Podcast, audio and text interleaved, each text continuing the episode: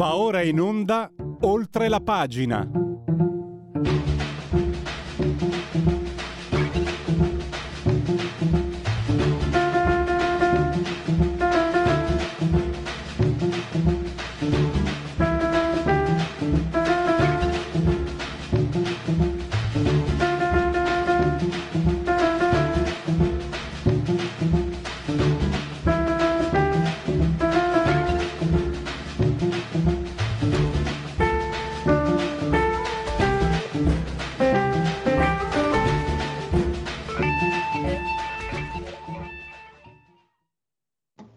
La linea va a Pierluigi Pellegrin.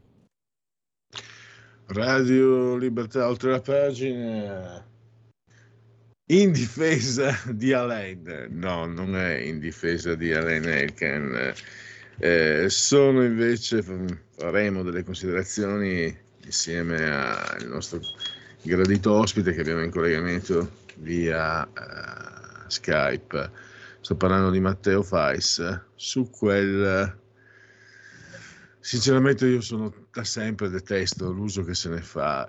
Il tatuaggio, il tatuaggio, proprio lui, davvero una maniera eh, infausta di rapportarsi con il presente, anzi eh, inaut- inautentica se non sbaglio per dirla con eh, addirittura Heidegger. Eh, abbiamo Abbiamo Matteo Fais in collegamento Skype. Innanzitutto benvenuto e grazie per essere qui con noi. Matteo. Buongiorno a tutti. No, il riferimento era a lei Khan che tra le altre cose aveva anche visto i tatuaggi di questi ragazzi, ma tu questo articolo l'hai scritto giorni prima, poi non c'entra nulla, anzi è lui forse che è lui quanto mai inautentico con, per come si rapporta con la realtà, ma non ce ne importa nulla. Il punto è che questa abitudine, oh, andiamo, uh, partiamo, a, partiamo da lontano. Cioè, il tatuaggio tradizionalmente è sempre stato il segno di un'esperienza, è sempre stato anche, non è mai stato un'esibizione, ma è stato un segno di, anche di un linguaggio, di un'appartenenza, c'è qualcosa di specifico. Il fatto stesso che te lo porti dietro tutta la vita dovrebbe dargli un significato di un certo tipo. Invece eh, hanno cominciato i calciatori, perché in definitiva sono stati loro e hanno rotto gli indugi. A me è venuto in mente, Matteo, non so se mh, anche quando eri ragazzino te, quando ero bambino io, prima anni 70, andavano di moda i tatuaggi, quelli che si lavavano con, uh, con, con l'acqua. Tu li prendevi in edicola, c'erano le buste, c'erano i tatuaggi con i vari personaggi. Io ho paura che da lì sia nato, come dire, una, un retro desiderio che poi, una volta diventati adulti, e vedendolo, come dire, autorizzato dalle mode, in molti hanno assunto. Eh, basta così, ti do la parola eh, per capire che non è solo il tatuaggio in sé, ma quello che rappresenta, quello che significa, quello che è il segnale della società che ci circonda, che poi ha eh, tanti aspetti che eh, noi ci accorgiamo essere non corretti, essere assolutamente eh, incoerenti e sbagliati. Prego Matteo.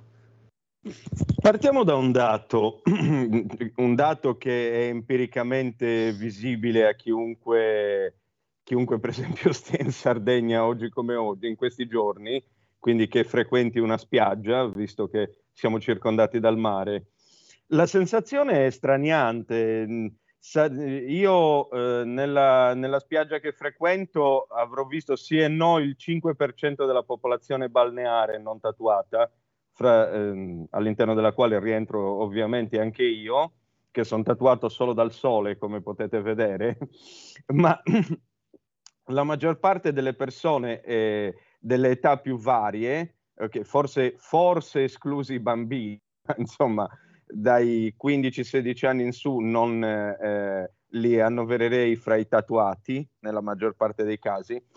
A parte questi, eh, questi singoli eh, personaggi qui che oramai sempre più isolati, la maggior parte della popolazione è, è tatuata. Anche anziani, signori, ben oltre i 70 anni, sono addirittura tatuati di fresco. Questo, che, questo che di che cosa è indice? Di una piaga sociale, cioè questa pratica oramai ha preso eh, il sopravvento. Eh, ci, si sente, eh, ci si sente estranei in, in, questa condizione perché non c'è più un bilanciamento fra, eh, a livello proprio numerico fra coloro che eh, sono inchiostrati e coloro che invece hanno scelto di non farlo. Siamo minoranza, questo è un dato, siamo oramai una minoranza e, e, e, e come tali viviamo, cioè siamo, siamo, una carboneria a cielo aperto, direi, non, eh, e ci dobbiamo nascondere perché, eh, ci dobbiamo nascondere perché anche di recente qualcuno eh, mi ha chiesto ma com'è che te non sei tatuato? Beh, cioè, ormai ti devi giustificare appunto perché c'è come a dire c'è qualcosa di strano in te se, se non hai nulla da mostrare sulla pelle. E, e, ed è proprio il concetto del mostrare qualcosa sulla pelle che francamente mi inquieta profondamente nel senso che mi inquieta l'idea di dovermi far definire eh, da, da, qualcosa, da un disegnino sovente piuttosto infantile, eh, che, che, mi dovrebbe caratterizzare e definire agli occhi degli altri, perché in fondo eh, ciò che appare è indicativo di ciò che siamo. Hegel diceva che non c'è niente di più profondo di ciò che sta in superficie e che quindi in realtà l'abito fa il monaco in tal senso eh, Elkan non ha tutti i torti nel suo articolo. Eh, se giri vestito come un subumano non puoi pretendere di essere preso, di essere trattato se non come un subumano. Eh, ovviamente nessuno eh, andrebbe eh, lì da, da Elkan eh, a, a, dirgli, uè fratello, come, come butta. Perché? Perché il suo modo di, di vestire no, e di presentarsi non dà adito ad atteggiamenti del genere, questo mi pare abbastanza ovvio. Dunque sì, tutto ciò eh, non c'è niente di più profondo di ciò che sta in superficie, su questo ha ragione Hegel. E quello che noi vediamo sulla superficie degli italiani è indicativo di ciò che sono. È indicativo del... Eh, ma se uno non si dovesse fidare comunque di un'osservazione è il caso proprio di dire epidermica, potrebbe, potrebbe andare eh, tranquillamente mh, con una scusa o con un'altra come si fa in spiaggia, no? Avresti mica un accendino o, qualcosa, o qualche cretinata del genere, a interrogare uno di questi tatuati eh, domandandogli che cosa l'abbia spinto a sentirsi, a volersi far rappresentare da una certa scritta, come da un certo disegno. Io l'ho fatto diverse volte in vita mia, anche perché quasi mai sono riuscito ad accompagnarmi con una ragazza che non fosse tatuata, devo dire l'onesta verità, contro la mia volontà, nel senso che l'alternativa era rimanere vergine a vita, e, ma non volevo, non ambivo a fare il prete, a dire la verità. E, e ogni volta che l'ho fatto, la risposta che mi è stata data era più o meno del tipo ma sai, questo tatuaggio ha una storia molto lunga dietro di sé eh, che mi racconta, sarebbe difficile adesso, insomma, ehm, riportarla per sommi capi, il che è una risposta elusiva che vuol fondamentalmente dire non c'è niente dietro tutto ciò, l'ho fatto per il puro gusto di fare quello che fanno tutti gli altri e di apparire. Io direi che in ultimo non, non esiste molto di più. E non sono, mh, mm, però non sono per la proibizione dei tatuaggi, questo vorrei sottolinearlo bene. Io non sono quasi per, nessun, per alcun tipo di proibizione, perché? Perché sono convinto che più libertà dai agli altri, eh, più, questi, più, questo ti, eh, ti, mette nella condizione di poter capire con chi hai a che fare. Alla fine, eh, se uno, se uno si tatua, ecco, è proprio il caso di dirlo, definisce se stesso, ti fa capire con chi hai a che fare. Esattamente come se uno sta leggendo Proust in lingua originale in treno, anche quello ti dice co- con che persona puoi andare a trattare.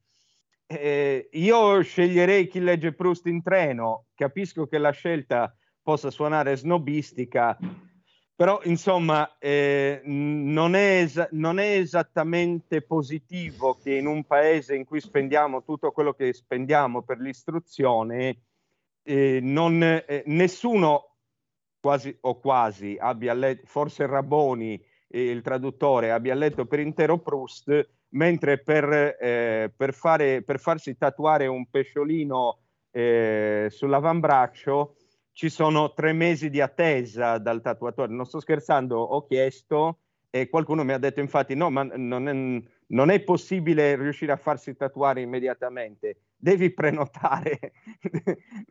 Quindi probabilmente c'è meno fila dal cardiologo d'accordo? Oh. questo, questo, tutto ciò è indicativo, in ultimo, è inutile raccontarci balle. Questo, tutto ciò dice qualcosa sugli italiani. Mm. Questo dice anche, cioè, gli italiani che sono quelli del Grande Fratello, quelli dei um, Festival di Sanremo, eccetera. Riprendendo un, un po' la, diciamo, la, l'accostamento heideggeriano, eh, riprendendo quello che è scritto, no? l'esistenza inautentica, cioè eh, colui che nega la morte e che quindi vive di chiacchiera, vive di pettegolezzo, eh, non vive in pratica. E questo quindi eh, quello che rappresenta questa scelta. Per carità, poi nessuno vuole generalizzare. Per esempio, ti dico, Matteo, il fratello di mio amico un giorno, anni fa, eh, caspita, lo vedo, aveva un tatuaggio sul polpaccio. Eh, come mai? Noi non siamo tipi. Ah, ecco, lui aveva fatto il militare, aveva fatto, um, aveva eh, nei lancieri in missione in Kosovo e quelli del suo, della sua compagnia prim- l'ultimo giorno avevano scelto, prima di andare, l'ultimo giorno in Kosovo avevano scelto di farsi questo, questo tatuaggio. Ecco lì ehm, penso che anche tu su questo, su questo non abbia, cioè non, non, lì ha un significato lì ha, una, ha, ha un, un, un, qualcosa di, di eh, che può essere ricondotto comunque a una consapevolezza, cosa che invece generalmente proprio il, il tatuaggio eh, non ha, è, anzi è un adeguamento, alla, è un non vivere, è una nientificazione di sé, no? Il, ma guarda, per quel che concerne la consapevolezza, io eh, forse avrò una posizione troppo metafisica, per così dire, se mi passi il termine, ma sono sempre per una consapevolezza che è di tipo esteriore, appunto non, è, non di natura epidermica. E se devo scegliere di custodire eh, qualcosa che, che sia in, indicativo della mia persona e delle mie scelte, eh, preferisco custodirla in quella che Marco Aurelio, eh, o meglio i, mm, col, eh, gli studiosi di Marco Aurelio chiamano la cittadella interiore, eh, piuttosto, che, piuttosto, che, sulla pelle, così da esibire al sole in spiaggia, eh, francamente. Certo, il tatuaggio può avere o aver avuto soprattutto eh, una, mm, una, qualche, un qualche, una qualche natura simbolica all'interno di certe comunità, e direi che all'interno della nostra appunto rappresenta semplicemente un'appartenenza generica che vuol dire tutto e l'esatto suo contrario. No, non la ritengo particolarmente importante, ripeto, se non, se non in, questa, eh, in questo narcisismo che ci porta a ostentare continuamente se stessi. Dico narcisismo perché, per esempio, Elkan è stato, è stato accusato proprio di questo, no? Ah ma perché tu hai da ostentare di leggere Proust in lingua originale? Perché? Perché vuoi assolutamente farlo sapere? Beh, è, è tragico che sia considerato lecito eh, mh, voler esprimere se stessi esibire se stessi narcisisticamente a mezzo di un disegno sulla pelle, ma venga considerato riprovevole eh, invece di, e manifestare a mezzo di un articolo che verrà letto da un pubblico, si presume, eh, la propria passione per, Mal- per Marcel Proust. Io eh, francamente, ecco, mh, mm, non è che non capisca l'indignazione che il pezzo ha generato, eh, non capisco però perché la stessa accusa di narcisismo ecco, non venga mossa a, que- a tutte queste persone che invece ehm, si sentono felici nel, nell'ostentare eh, un, un, qualche disegno sulla propria pelle, ripeto.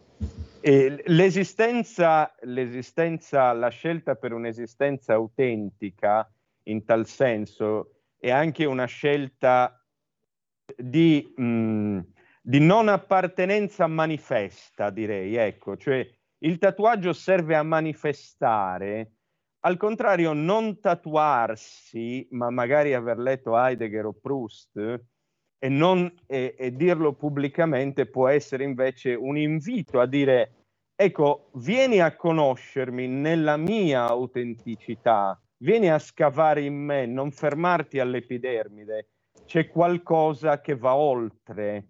E questo non è narcisismo, questa è una sacrosanta eh, richiesta di entrare in contatto, di stabilire con l'altro un'empatia e magari un dialogo anche di natura culturale, perché adesso se uno parla di dialoghi di natura culturale eh, viene preso per un rompiballe, in realtà vorrei dire che non c'è niente di male nel, sì.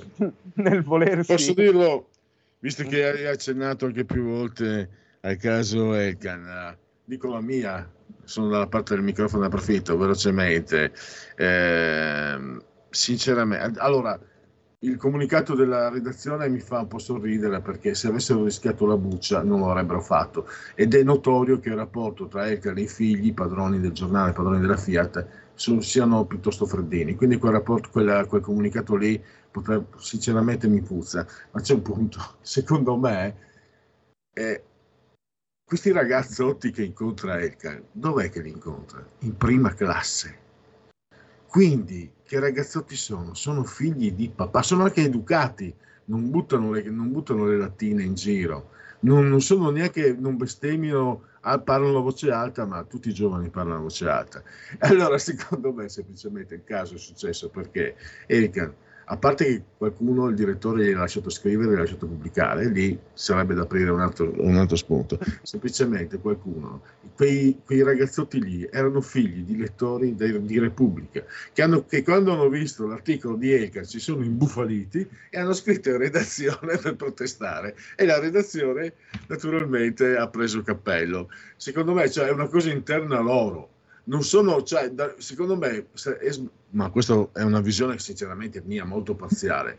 Quei ragazzotti lì di cui che Elkan disprezza tanto sono i suoi ragazzotti. Io non andavo in prima classe, non ci vado neanche adesso, non ci andavo, se, è troppo cara, non, non, me la posso permettere. E, e non sono proprio, sono, diciamo, vengo dal popolo, sono povero cioè, se uno va in prima classe ha i soldi, o ce l'hanno non a 16 anni, a 17, i suoi genitori ce li hanno. E notoriamente vado anche per calcolo delle probabilità, se i genitori hanno soldi sono lettori di Repubblica. Quindi, secondo me, è una cosa interna a loro, tra, come quando si parla del, dell'utero in affitto, che non si può dire gestazione per altri, è una cosa che riguarda chi ha soldi. Eh, gente che conosco omosessuale non ha questo problema perché non ha soldi, non ha soldi. Quindi questi eh, trovo, questo lo trovo abbastanza mh, mm, triste, Questi, cioè triste, è abbastanza comunque anche automatico. Io ricconi che vogliono farci partecipi dei loro problemi, no. Siete ricchi, avete modo di risolverli, non, non chiedeteci di essere partecipi. Questa è la mia visione. Farei un, un unico appunto al tuo discorso, eh, sempre sulla via tracciata nel, da Davide Cavaliere nel suo articolo sul, sul caso Elkan. Sì. E, e, e, il mio appunto è assolutamente un, dif- un, voler difendere l'indifendibile, però mi tocca farlo, come si suol dire. E quei ragazzotti sicuramente appartie- appartengono a livello eh, di divisione di classe, per, anche se questo termine non mi piace per niente, appartengono certamente alla classe di Elkan, ma c'è una cosa, c'è una differenza sostanziale. Eh, loro vivono entro un'antropologia che sicuramente anche il giornale su cui Elkan scrive e che pubblica ha contribuito a creare. Elkan, diversamente da loro, vive all'interno di una cultura. Questa è una differenza, direi, determinante. La differenza fra un'antropologia e una cultura. Quel, quei ragazzi lì ci sono senza consapevolezza. Elkan eh, c'entra, ha, ha, ha, volutamente aperto la porta per entrare sì. là dentro.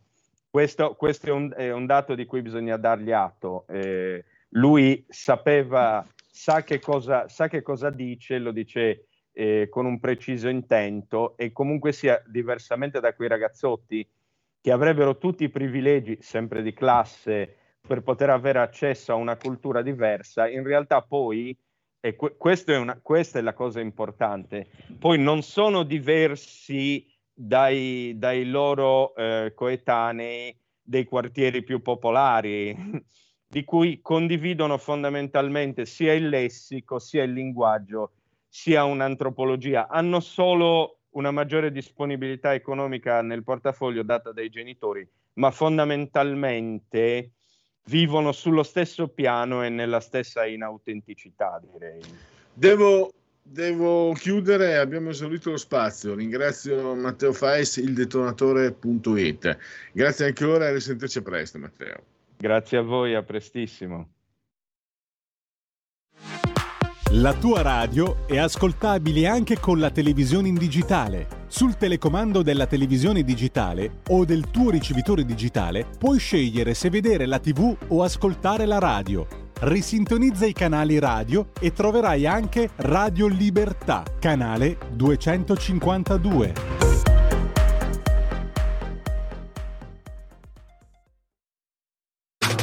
Stai ascoltando Radio Libertà. La tua voce libera, senza filtri né censura. La tua radio.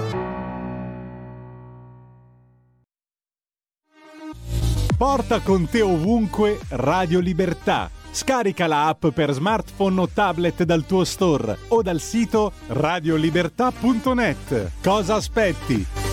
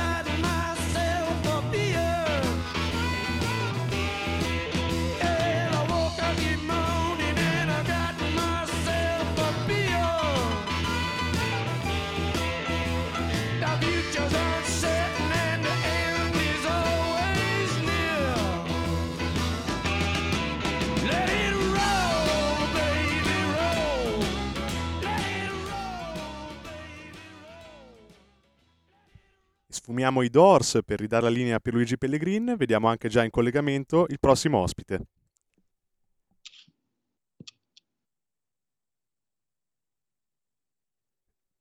Pier, non ti sento. Io... Certo, eccoci qua, eccoci. Avevo inavvertitamente pigiato il pulsante erroneo. Ora credo mi sentiate e grazie ancora al dottor Federico Borsari saldamente sulla tolla di comando di regia tecnica e grazie moltissimo davvero al dottor Corrado Cone che abbiamo in collegamento Skype. Tra l'altro, visto... eccoci qua, benvenuto e grazie. Tra l'altro oggi su Libero potete leggere un articolo di Corrado Cone sul cinema, sulla eh, le mani sulla città, viene da dire, citando un celebre titolo di tanti anni fa. La sinistra adesso protesta, ma ha sempre fatto quello che voleva. Ma noi invece adesso eh, parliamo di quello che è accaduto qualche giorno fa, inopinatamente, viene da dire, no? eh, chi perde viene premiato a sinistra. Eh, Enrico Letta, ma avevamo visto anche prima ancora Luigi Di Maio, perdono, cioè dimostrano di non saper fare, di non saper svolgere il proprio lavoro, in questo caso lavoro politico, e la politica li premia. Gigi Di Maio, Luigino Di Maio, Luigi Di Maio, che è diventato alto rappresentante dell'Unione Europea dei paesi del Golfo, e eh, Enrico Letta ha avuto l'incarico di redigere un documento per eh, la competitività dell'Unione Europea, grosso modo. Eh, potrebbe sembrare di primo acchito, un meccanismo premiale che tutto sommato è, è, è in vigore tra i politici. No? Chi perde comunque gli diamo la poltrona per averlo in, dalla nostra parte eh, in tempi difficili. In realtà, come ha scritto ieri l'altro, eh, il dottor Ocone, è un meccanismo di occupazione del potere. Eh, non dobbiamo fermarci solo a questa visione, comunque sbagliata, no? perché allora immaginiamo eh, Corrado, immaginiamo che a Bruxelles ci sia già un ufficio pronto per Ellis Lane se, se premiano i, coloro che perdono. In realtà, come ha spiegato lei, stanno occupando le posizioni anche in previsione di rovesci elettorali che dovrebbero comunque cambiamenti sicuri che ci saranno il prossimo anno, intanto però occupano eh, le casematte del potere e perché no, magari avvelenano pure i pozzi. Non sarebbe, non sarebbe la prima volta che lo vediamo. Lo, lo fece 22 anni fa Giuliano Amato quindi eh, pesantemente mi ricordo con i ticket sanitari eccetera eccetera è una loro abitudine allora andiamo con ordine eh, dottor Ocone eh, questo meccanismo di occupazione del potere è, è un vizietto chiamano vizietto della sinistra eh, che che in realtà è una loro strategia. Dobbiamo imparare a riconoscerla e poi magari a difenderla, a difenderci da queste. Anche tutto sommato, anche l'articolo di oggi è inerente a questo argomento, questa sfera eh, di, di, argomentazione, perché anche quello è un'occupazione del potere che è cl- classica. Eh, Gramsci o no, poltronificio o no, quello, questo è quello che succede. Prego, dottor Ocone, lei la parola. Assolutamente, eh, appunto si occupano posizioni di potere, ma poi ehm, è molto pure interessante osservare questo gioco che c'è fra eh, poltrone europee e poltrone italiane. Eh, perché dico questo? Perché eh, praticamente eh, il, insomma, eh, la sinistra, ma il Partito Socialista Europeo, eccetera, è molto coeso. Quindi eh, Letta, Di Maio eh, avevano fatto dei servigi in Italia, cioè detto in soldoni avevano cercato di, forma- di fermare l'avanzata delle forze che loro chiamano sovraniste e non ci sono riusciti, però eh, adesso, come posso dire, vengono premiati perché eh, hanno comunque lavorato per questo fine. E poi appunto si occupano posizioni in previsioni dei ribaltamenti che molto probabilmente ci saranno l'anno prossimo dopo le elezioni eh, del, giugno, del giugno europee. E, e in effetti insomma, eh, i, i, due casi di Letta e Di Maio sono veramente sintomatici, sono veramente sintomatici perché sono due clamorosi sconfitti della politica. Eh, di Maio eh, appunto eh, è riuscito eh, a creare un partito e a non eh, farsi né eleggere né far scattare il quorum. E quindi ehm, si è ritrovato senza nulla in mano. Letta addirittura eh, insomma, ha mostrato una mh, eh, assoluta incapacità negoziale, cioè eh, questo Campodargo alla fine non è riuscito a farlo e, e, e ora dovrebbe negoziare invece fra, fra gli stati europei.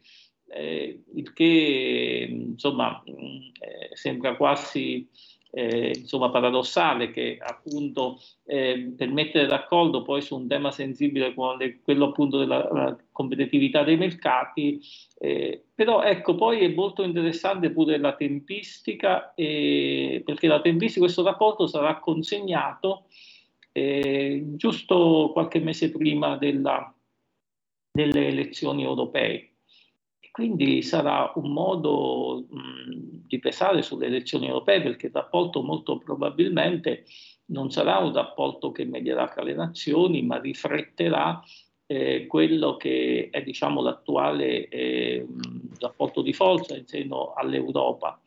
E, e, e, che quindi, e, e quindi diciamo, eh, la presidenza sarà quella quella eh, del governo eh, belga eh, e quindi è sempre tutto un gioco che si gioca all'interno della sinistra e dei socialisti in particolar modo. Ecco, comunque mh, io mh, credo che sia molto importante il tema europeo perché mh, di, diciamo pure la verità, la destra ha per molto tempo eh, un po', come posso dire, eh, snobbato le, il tema europeo. Cioè, prima poi di iniziare la critica a, all'Europa che tutti abbiamo fatto, che conosciamo, per tanti anni noi l'abbiamo snobbata, mentre mh, il PD e la sinistra in genere mettevano salde radici nelle istituzioni europee, non solo a livello di vertici, ma anche a livello dei funzionari, a livello, eh, come posso dire, di alta amministrazione. E quindi eh, e, questo in qualche modo molte delle politiche europee si, si, spiegano in questo senso. Poi se queste politiche europee spesse volte sono politiche che non hanno eh, diciamo, eh, favorito l'Italia, anzi spesso l'hanno penalizzata, eh, il PD, per il PD mh, insomma eh, questo è secondario, è secondario perché per loro, per dogma, eh, insomma, allearsi all'Europa è sempre buono, l'ha detto l'Europa, eh, lo si fa all'Europa, l'Europa trazione appunto eh, di sinistra. E quindi, eh, e quindi, ecco, a me fa molto specie questa capacità proprio a livello europeo della sinistra eh, di provarle tutte per fermare quella che loro chiamano l'onda sovranista, ma che è semplicemente la reazione alle politiche folli, razionali, costruttivistiche, liberali che, che, che l'Unione Europea mette in campo, come insomma, a partire da quelle concernenti eh, il CRI, il CRI, la transizione verde, ma anche diciamo, alla eh, vis regolamentatoria diciamo, insomma, che, eh, che i funzionari di Bruxelles hanno e, e quindi è, è, alla cultura che in qualche modo eh, pro-gender contro la famiglia tradizionale, eccetera, che pure l'Europa mette, mette in atto. Ecco, eh, noi quindi eh, dobbiamo essere molto attenti perché quello che abbiamo sempre detto, pensato, adesso è chiaro, eh, la sinistra italiana ha una sponda in Europa che la destra non ha, anche perché le destre in Europa sono molto divise, sono molto eh, frammentate mentre lì c'è un brocco coeso e questo brocco coeso non è che decide solo l'Europa ma decide anche le cose italiane e quindi in questo senso eh, la sovranità italiana è perduta. È perduta soprattutto poi se a decidere sono persone che in Italia sono risultate sconfitte dalle urne come è nel nostro caso, cioè nel caso di Letta e Di Maio che erano i due capi politici in sostanza ehm, insomma, dei, dei, due partiti che hanno, eh, di sinistra che hanno governato eh, l'Italia negli anni scorsi. E quindi sì, questo mi sembra che sia insomma... Una... Anche perché, eh, dottor Colè, succede questo. Il, lo spoil system, che mi risulta essere comunque un, uh, un sistema, un meccanismo di ispirazione liberale, viene adoperato dalla sinistra, che poi, quando toccherebbe a lei, diciamo, fare il passo indietro, urla all'occupazione del potere. Prima, e anche questo è un bel vedere, no? non c'è modo di, di, di mettere queste persone di fronte alle loro contraddizioni. Un altro punto anche mi è venuto in mente, lei ha detto eh, l'onda sovranista, in realtà l'abbiamo visto anche con le elezioni spagnole, hanno parlato fermata l'onda nera. Però il momento, prima o poi, io comincio ad avere una certa età, paura che non lo vedrò, in cui a dettare il linguaggio non saranno più costoro. Sono vent'anni abbondanti e allora eh, xenofobo, mamma mia, razzista che non c'entrava niente. E non so quanti altri termini questi signori hanno inventato, eh, hanno utilizzato in modo molto offensivo, hanno piegato alla loro volontà. Adesso mi sono accorto che dà loro molto fastidio l'utero in affitto. Eh, no, è un linguaggio violento. Devo dire questo però, che mentre noi uso così genericamente la prima persona plurale, quando io mi ricordo che mi faceva, posso dirlo, incazzare nero, quando ve- venivo apostrofato come xenofobo. No, xenofobo sarà tuo fratello, cretino. Io so, a parte che il significato di xenofobo non è quello che vuoi dare te, a parte che sei un furbacchione di, di, di bassa lega perché vuoi evocare il suono eh, di idrofobo, il suono negativo, e quindi sei in malafede, non c'entra nulla. Però ero l'unico che si, che si imbuffaliva, che si era, insomma, io. È come l'uso del no, poco... Invece loro, loro sono più furbi, secondo me, hanno già l'utero in... Basta con questo linguaggio violento e aggressivo. No, utero in affitto è e utero in affitto resta c'è la possibilità di vincere, di vincere, di essere competitivi in questo braccio di ferro, prima o poi di arrivarvici con i mezzi di comunicazione, con qualche figura di riferimento. Perché io, perché alla fine il mio, il mio mestiere è la parola, non ho altro, non ne posso più di questi cialtroni che, che, gestiscono, grazie, è chiaro che poi loro hanno i supporti giusti, occupano la RAI da decenni, hanno i grandi giornaloni dove scrive anche Elkan contro, contro i ragazzi, contro i Nanzichenecchi, eccetera, è chiaro che loro hanno supporti che chi sta dall'altra parte non ha, però sinceramente sono, sono davvero esausto e esasperato nel vederli. E mi fa piacere vedere, vederli comunque che cominciano a imbufalirsi perché qualcuno ha azzeccato una definizione come autore in affitto che smaschera poi quello che è in effetti la, quella pratica. Lei cosa ne pensa, dottor Ottone? Sì, assolutamente, ma la sinistra, eh, come abbiamo detto anche altre volte, ha lavorato molto bene, ha lavorato sul linguaggio e, e in effetti, eh, insomma, mh, per esempio pure il termine sovranista in sé è abbastanza valutativo e ci crede nella sovranità popolare, che fra l'altro è richiamata in tutte le nostre costituzioni, però eh, la sinistra le ha dato un carattere valutativo negativo e quindi sovranista so, eh, insomma, suona come una parola dispregiativo. Oppure l'abuso del termine negazionista, cioè se tu manifesti un dubbio sì, anche questo. Sì. Eh, sei un negazionista, negazionista del clima, negazionista eh, de- della bontà dell'immigrazione e via, e, e via dicendo. Ma quindi, quindi, diciamo sicuramente la sinistra ha lavorato bene e ha lavorato sul linguaggio, perché chi domina il linguaggio in politica eh, domina il campo.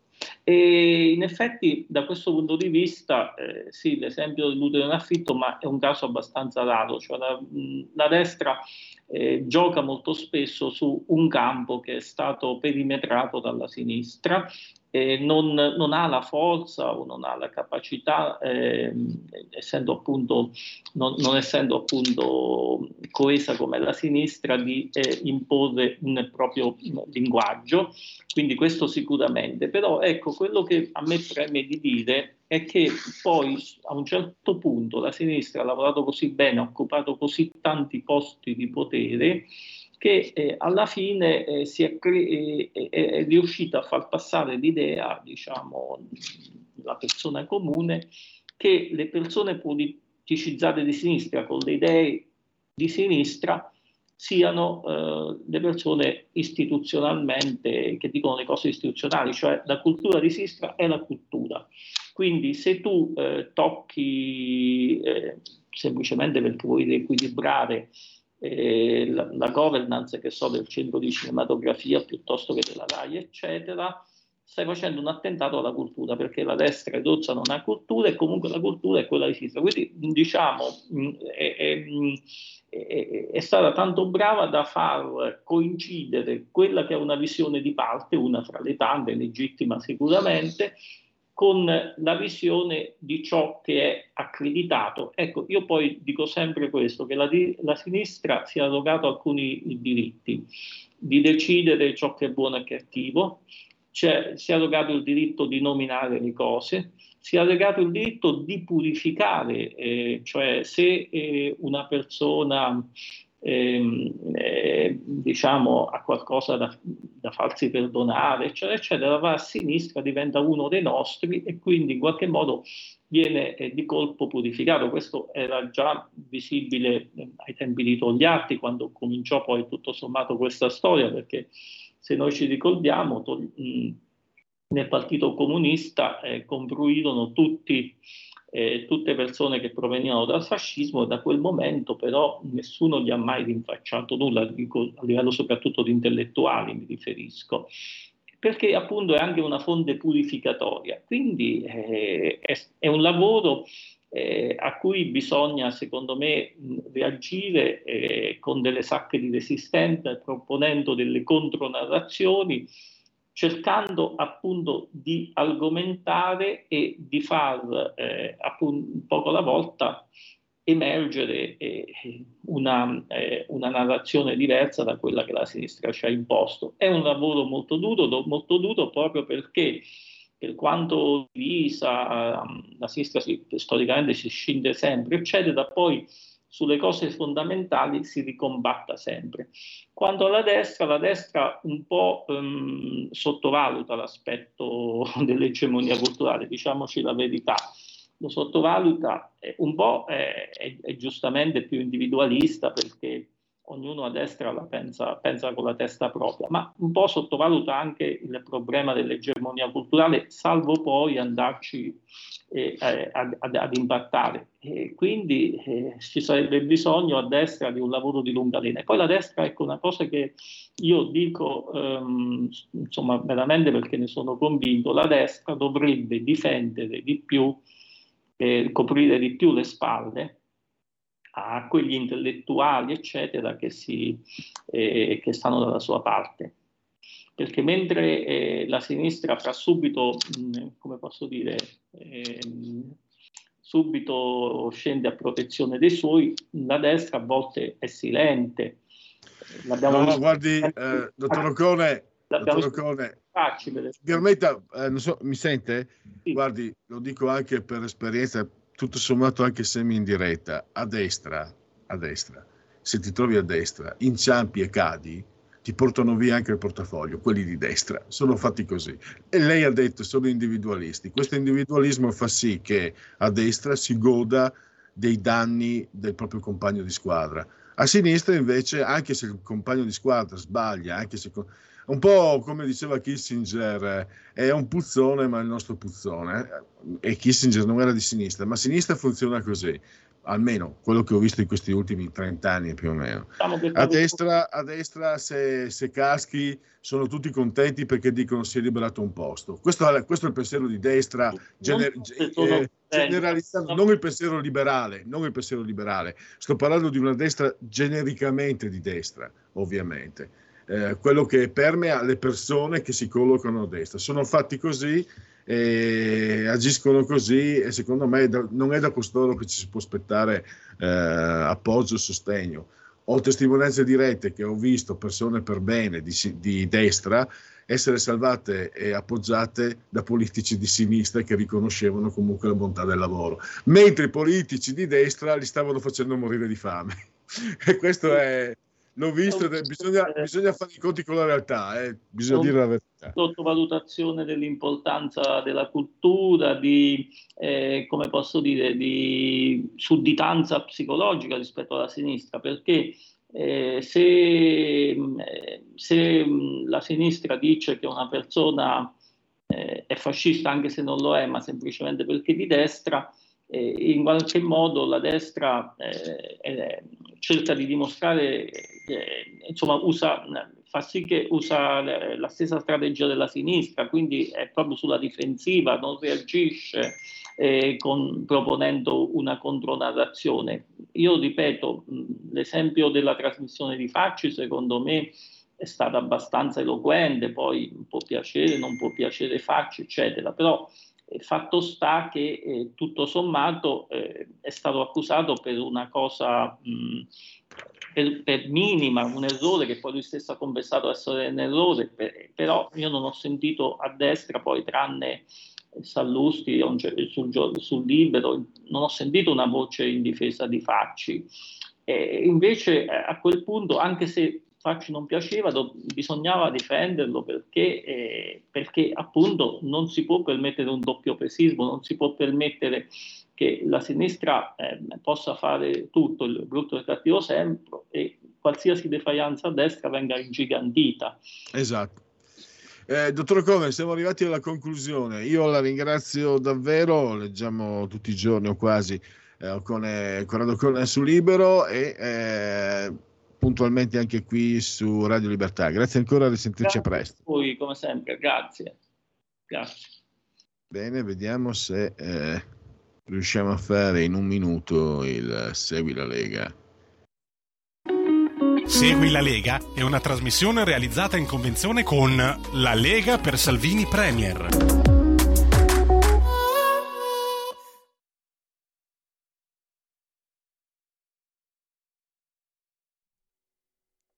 Abbiamo perso il collegamento con eh, Pierluigi Pellegrin, quindi...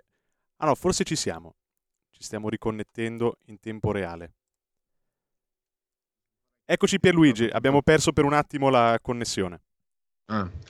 Allora, riprendo. Legaonline.it, scritto legalina.it, segui la Lega prima che la Lega segua te, alla Marciano, seguisca te, la Peregrina, ma anche secondo sintassi.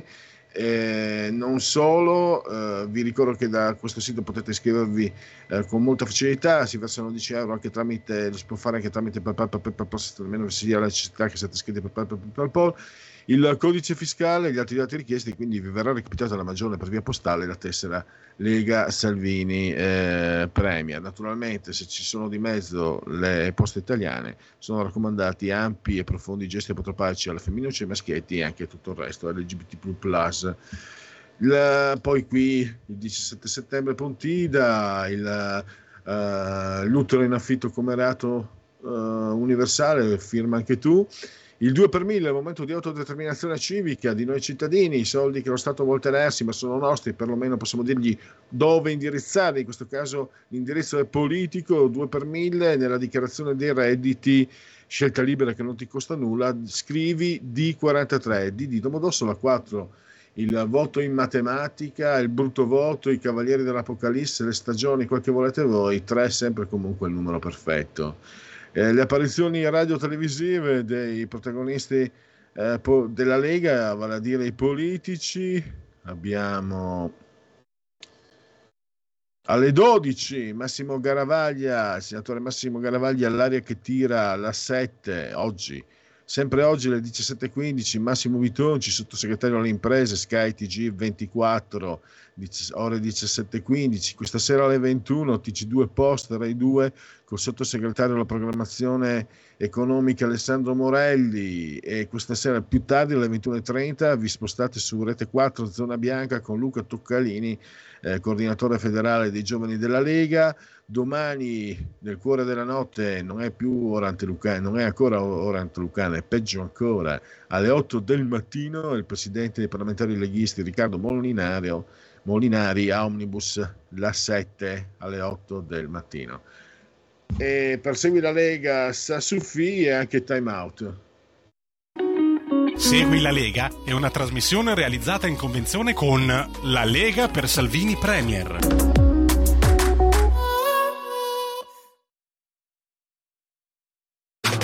Stai ascoltando Radio Libertà. La tua voce libera, senza filtri né censura. La tua radio.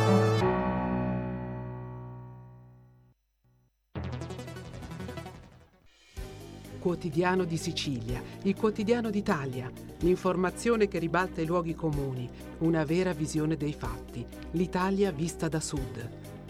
Ogni siciliano che vive in Italia e nel mondo è una risorsa, è protagonista della crescita della nostra nazione. Dai forza alla crescita della nostra isola, abbonandoti al QDS digitale più archivio a soli 99 euro annui. Quotidiano di Sicilia, il quotidiano d'Italia, una scelta di valore.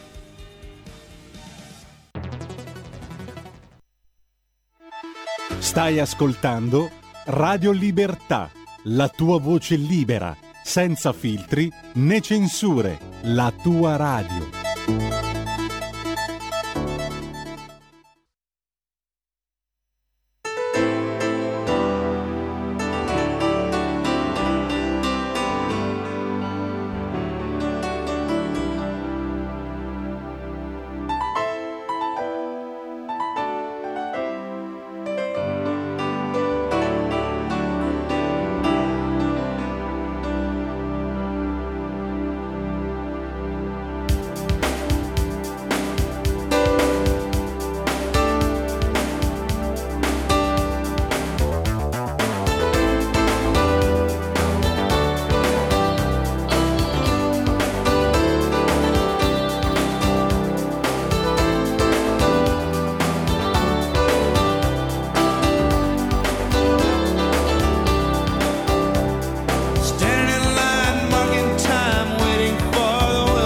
dime, cause they can't buy her job.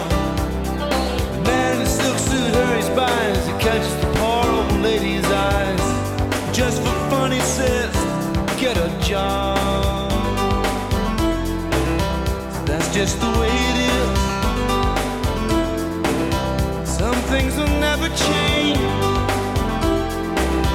That's just the way it is. you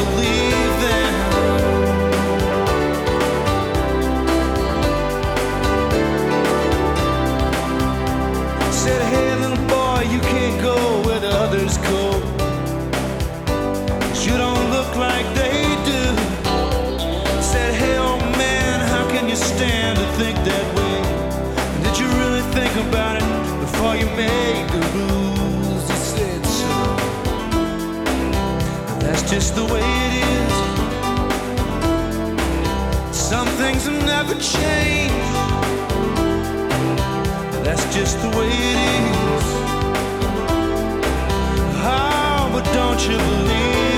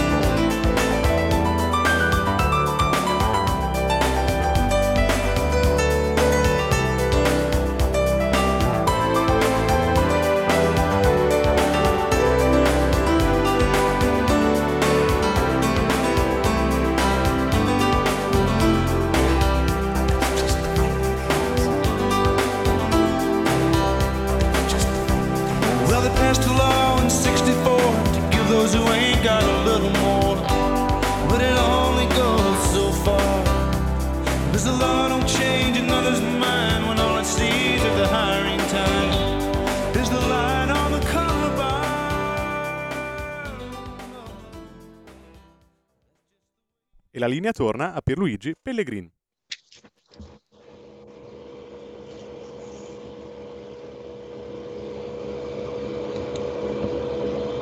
Pier, non ti sentiamo.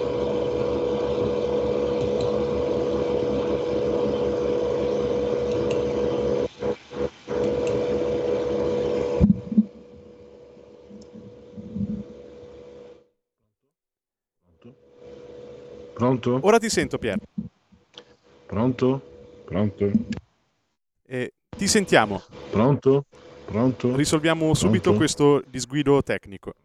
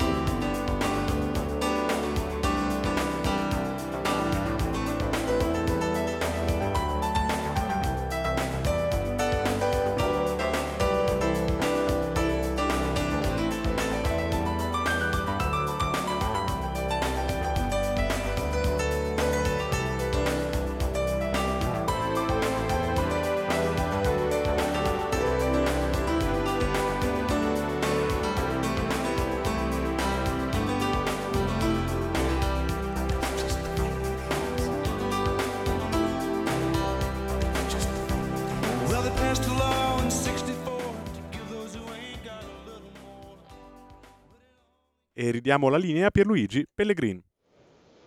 Eccoci, gra- grazie eh, Federico, dottor Bosseri, saldamente sotto in comando e regia tecnica.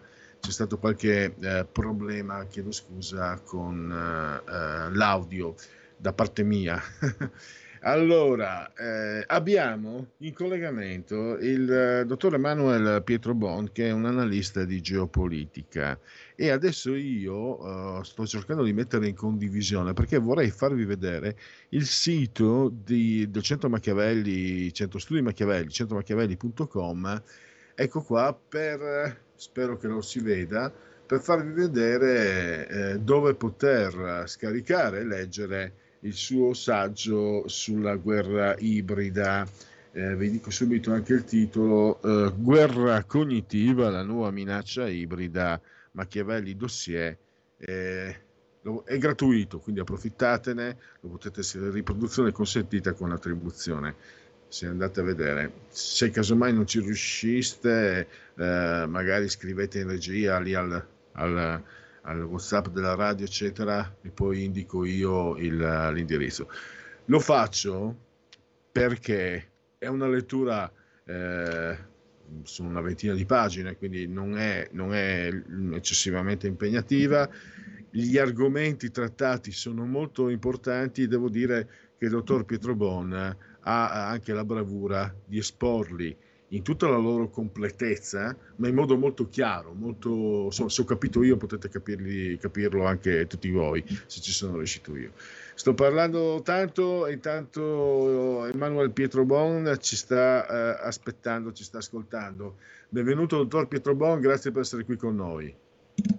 Buongiorno e grazie mille per l'invito e un saluto a chi ci sta ascoltando e ancora grazie per le belle parole riguardo, riguardo l'analisi. Eh, sì, però devo dire che il grazie lo dico io, dottor Petrovano, perché Vede, per esempio, no? lei, lei, parla anche nella parte finale, ci sono tanti argomenti, poi le do subito la parola che cos'è la guerra ibrida, come sta agendo.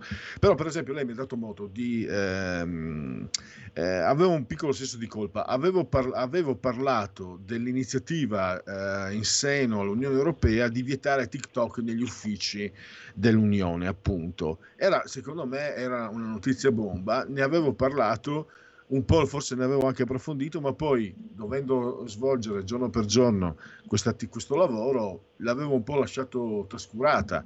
Poi per fortuna questa radio, devo dire, l'indirizzo editoriale di questa radio va sempre in quella direzione. Poi per fortuna c'è il centro eh, Machiavelli. Eh, Centro Studi Machiavelli di Daniele Scarea, che è, una, è, un sito, un centro molto interessante che propone iniziative, come appunto eh, questo, questo, suo saggio, breve saggio, e eh, ho trovato molto interessante. Lei spiega quali sono gli aspetti, gli ambiti dove TikTok entra nella sfera eh, cognitiva, nella sfera di chi lo utilizza. Leggendo sembrerebbe quasi non dico fantascienza no? o, o 007, sta di fatto però che poi noi sappiamo che l'Unione Europea ha vietato che venisse usato, l'India, il Pakistan e altri paesi vietano TikTok. E allora qui, dottor Pietro Bon, la chiamo in causa perché queste sono, queste sono, situa- queste sono situazioni molto, molto gravi. Viene da chiedersi anche, dottor Pietro Bon, oltre a leggere eh, quello che scrive lei, che, che, è importante perché così ci rendiamo conto, ci sono strumenti per difenderci da questi veri e propri attacchi a quelle che sono le nostre scelte in chiave di comunicazione. Allora, come lei ha detto bene, TikTok non è stato bannato soltanto in alcuni paesi occidentali, istituzioni europee incluse, ma anche in eh, paesi del resto del mondo, tra i quali il Pakistan, perché secondo me è importantissimo parlare del Pakistan, perché è un alleato molto stretto della Cina. E se un alleato della Cina arriva a bannare l'utilizzo di, della più importante poi applicazione cinese per il mondo, applicazione social, in questo caso significa che c'è effettivamente qualcosa che non va e che non si tratta del classico capitolo della rivalità Stati Uniti-Cina. Lo è anche, ma dietro c'è anche di più.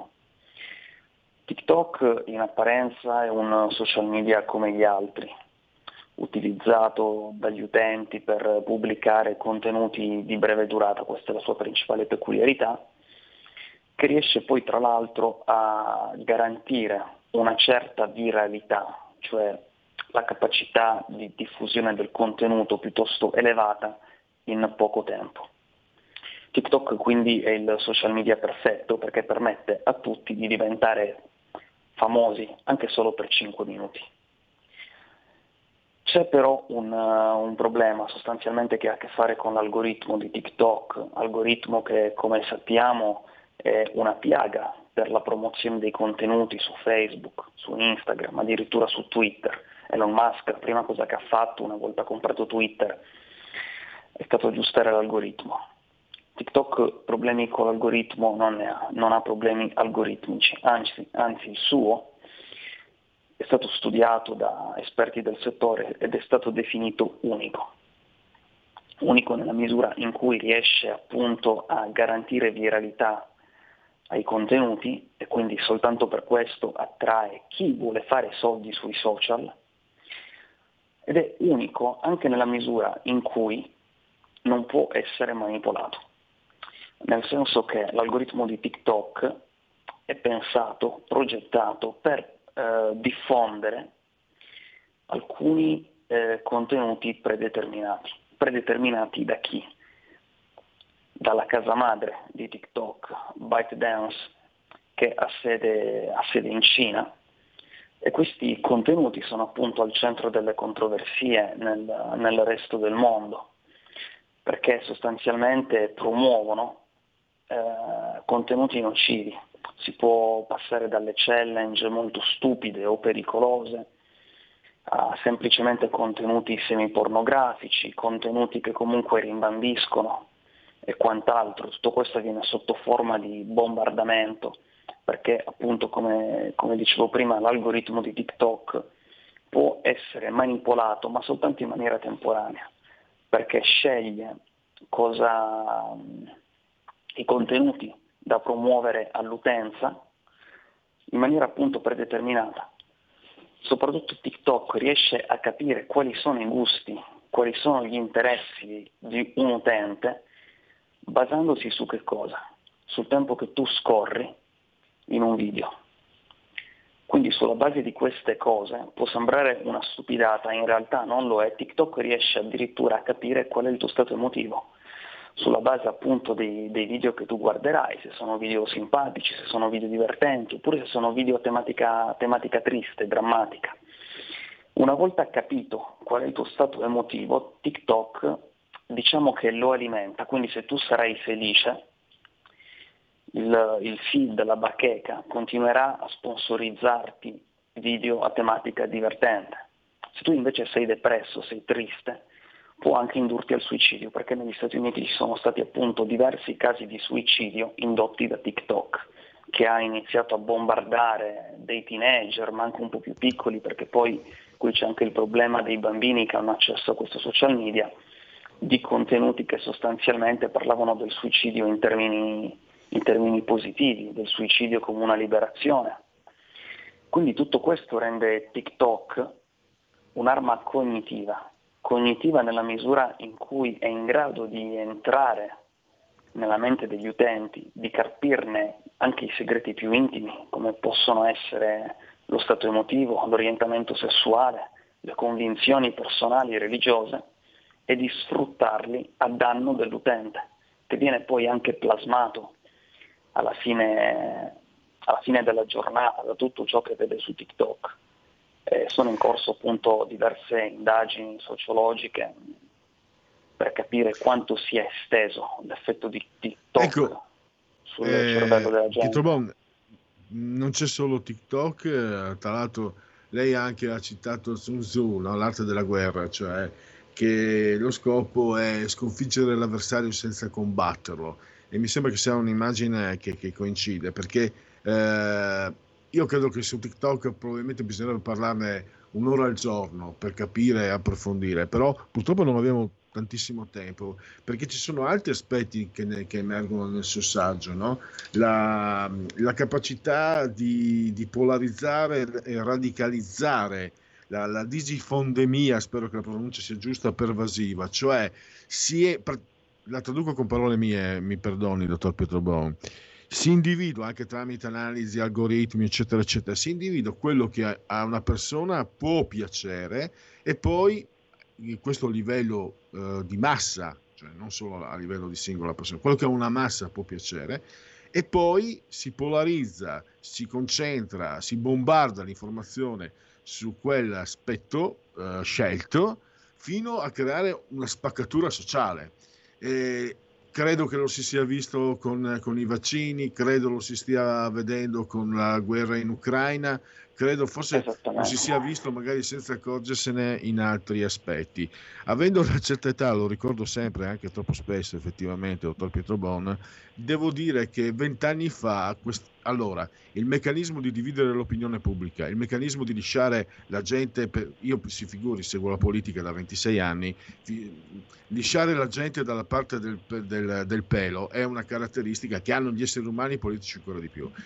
Devo dire che negli ultimi anni, 10, 15 anni, 10 anni, eh, confrontandomi anche con i miei colleghi, c'è stato un salto di qualità a livello, a livello numerico eh, spaventoso, spaventoso, una capacità, cioè quando tu rivedi le stesse reazioni in tante persone con le quali bene o male hai a che fare, col mio mestiere è ancora più facile, e allora, e allora diventa utile veramente leggere il suo saggio e, e, e, cominciare a informarsi perché è il primo passo per cominciare a difendersi e a non farsi manipolare. Eh, anche questo, no? eh, lei tratta anche questo e eh, le do la parola per parlarcene. Ma allora io condivido, condivido praticamente tutto quello che lei ha detto. La disinformazione è sempre esistita, la mente è sempre stata l'obiettivo degli strateghi da quando esiste l'uomo. Pensiamo un po' al diavolo come riuscì a fare espellere Adamo ed Eva dal giardino dell'Eden, no?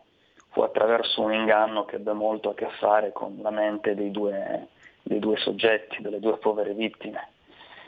La differenza è quanti-qualitativa, ma forse è più, eh, più quantitativa che qualitativa perché poi la disinformazione da sempre punta appunto a, a dividere, a polarizzare, ad estremizzare, a radicalizzare. Il classico giochetto della divide timpera applicato alle masse. La differenza è quantitativa nel senso che il flusso di informazioni, o meglio di disinformazioni, anti-informazioni, oggi è straordinariamente più esteso e grande rispetto al passato, soprattutto è cambiata la velocità grazie alla trasformazione del mondo in un enorme villaggio globale nel quale siamo tutti interconnessi 24/7. È questo che permette rispetto al passato agli agenti della disinformazione di operare non soltanto con più rapidità ma anche con più efficacia, perché arrivare primi significa anche ehm, avere una sorta di legittimità agli occhi dell'opinione pubblica. Non è quindi più una questione di chi dice cosa, ma di chi lo dice per primo. È la battaglia delle narrazioni. Tutto questo insieme appunto non ha fatto altro che rendere eh, la disinformazione molto più pervasiva, ma anche permanente in maniera molto incredibile. Questo è il vero potere delle, delle, guerre cognitive, che non sono più psicologiche, perché la guerra psicologica tradizionalmente gli stati, e non soltanto loro, la fanno in occasioni specifiche, quali possono essere ad esempio le elezioni o le guerre. Le guerre cognitive invece hanno luogo ovunque, sempre. Noi non sappiamo quando una guerra cognitiva inizia è quando una guerra cognitiva finisce. Non sappiamo chi è che la fa a volte, noi abbiamo bisogno di tempo per capire chi c'è dietro un'operazione cognitiva. Questo è il vero potere, questa è la differenza delle, tra le guerre eh, cognitive e le guerre psicologiche del passato. La guerra cognitiva può avere luogo sempre, in ogni luogo, sempre e comunque. Soprattutto la guerra cognitiva ha a disposizione dei mezzi che gli operatori delle guerre psicologiche non avevano. Pensiamo ad esempio alla differenza tra i social media e la stampa tradizionale. Per essere vittima della disinformazione della stampa tradizionale, ma anche della televisione, tu dovevi andare a prendere il giornale, dovevi andare a comprarlo, la televisione dovevi accenderla.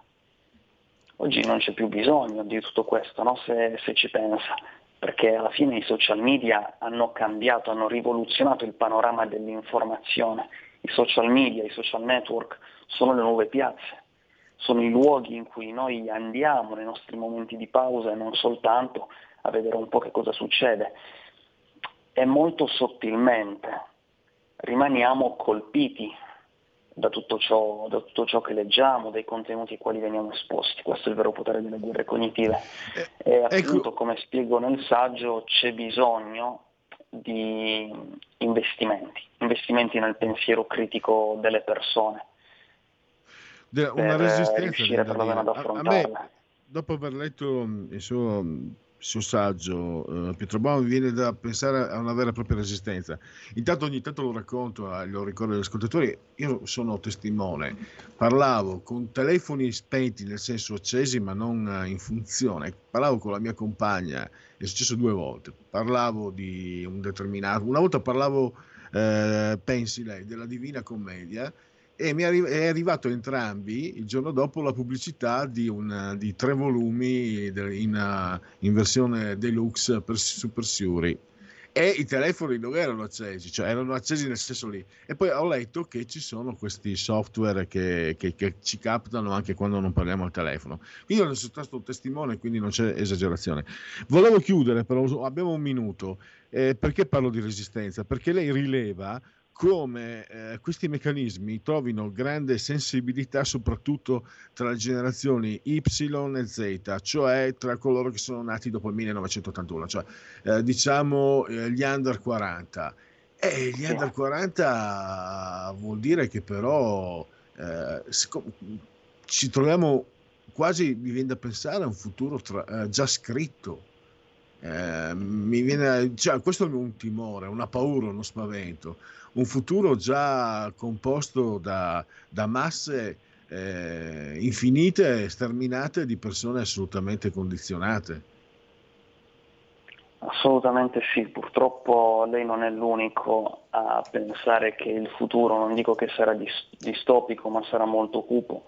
Non a caso la Nato ha dichiarato che questo sarà il secolo delle guerre per la mente quindi le grandi potenze si combatteranno non soltanto con i carri armati che ormai lo abbiamo visto in Ucraina sono, sono tornati, ma anche e soprattutto con i social, con i social media, con i social network, con i media tradizionali e con i media di nuova generazione, con gli influencer, con la musica, con i film, con le serie televisive. Queste saranno anche e soprattutto le, le guerre di oggi e di domani. Dico di oggi perché molta gente non ne ha consapevolezza, ma siamo già nell'era guerra, delle guerre cognitive. Semplicemente un domani diventeranno molto più frequenti e pervasive.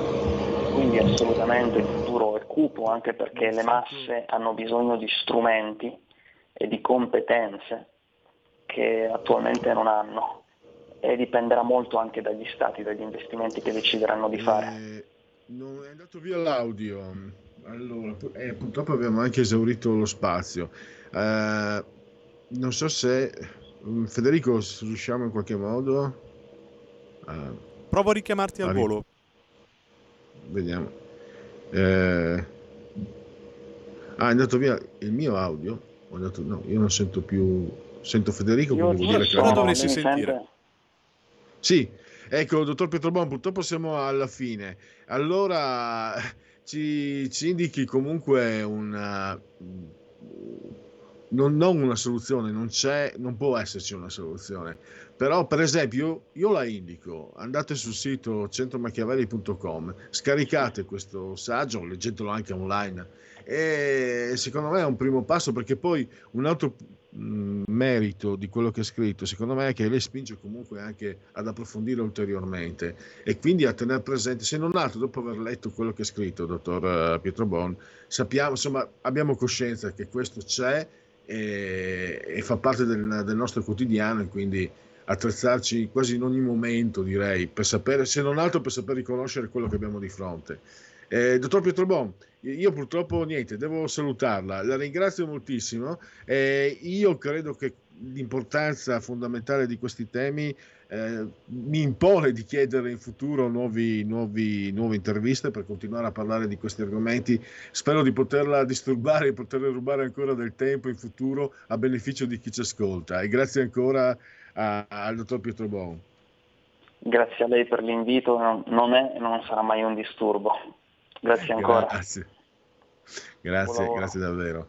Eh, allora siamo in chiusura, eh, c'è un sondaggio, vediamo se riesco a leggerlo. Allora, eh no, oggi si vede che non, non funziona. Allora, eccolo qua, il sondaggio c'è, però non si ha, eccolo qua. Tecne, eh, quale politica europea si sente più vicino? Popolari 23, Socialisti 18, Conservatori 6, Nazionalisti 3, Verdi in sinistra 3, Liberali 1, altri gruppi 3, non si colloca a 44. E chiudo. E poi Istat, incidenti stradali, le vittime aumentano in Italia, i morti in incidenti stradali più 9,9 rispetto all'anno precedente nel 2022 e, e anche gli incidenti stradali più 9,2. Eh, i morti più 9,9, gli incidenti più 9,2. Eh, basta, non c'è tempo per genetriaci, ricorrenze e commemorazioni dell'ottavo giorno di Termidoro, messa nel calendario repubblicano. Velocemente, dai, eh, Jung, dai, Jung, eh, basta direi Jung. Ah, beh, fatemi ricordare, ogni tanto stacchiamo Grazie di esistere Felix Magat, 25 maggio 1983, eh, data magica, il grande Kevin Spacey, eh, un grande tennista del passato, Vitas Gerulaitis, Mick Jagger, Hila, Ellen Mirren, Stanley Kubrick, ma chi è nato il 26 luglio? Davvero impressionante. Francesco Cossiga, Aldous Huxley, Le porte della percezione, Gross, il, il, pittore è addirittura George Bernard Shaw e George Catlin che era un uh, disegnatore, disegnava le scene del, di Frontiera del West. Grazie a Federico Borsari, saldamente sul di quando regia tecnica, grazie a tutti. Miau.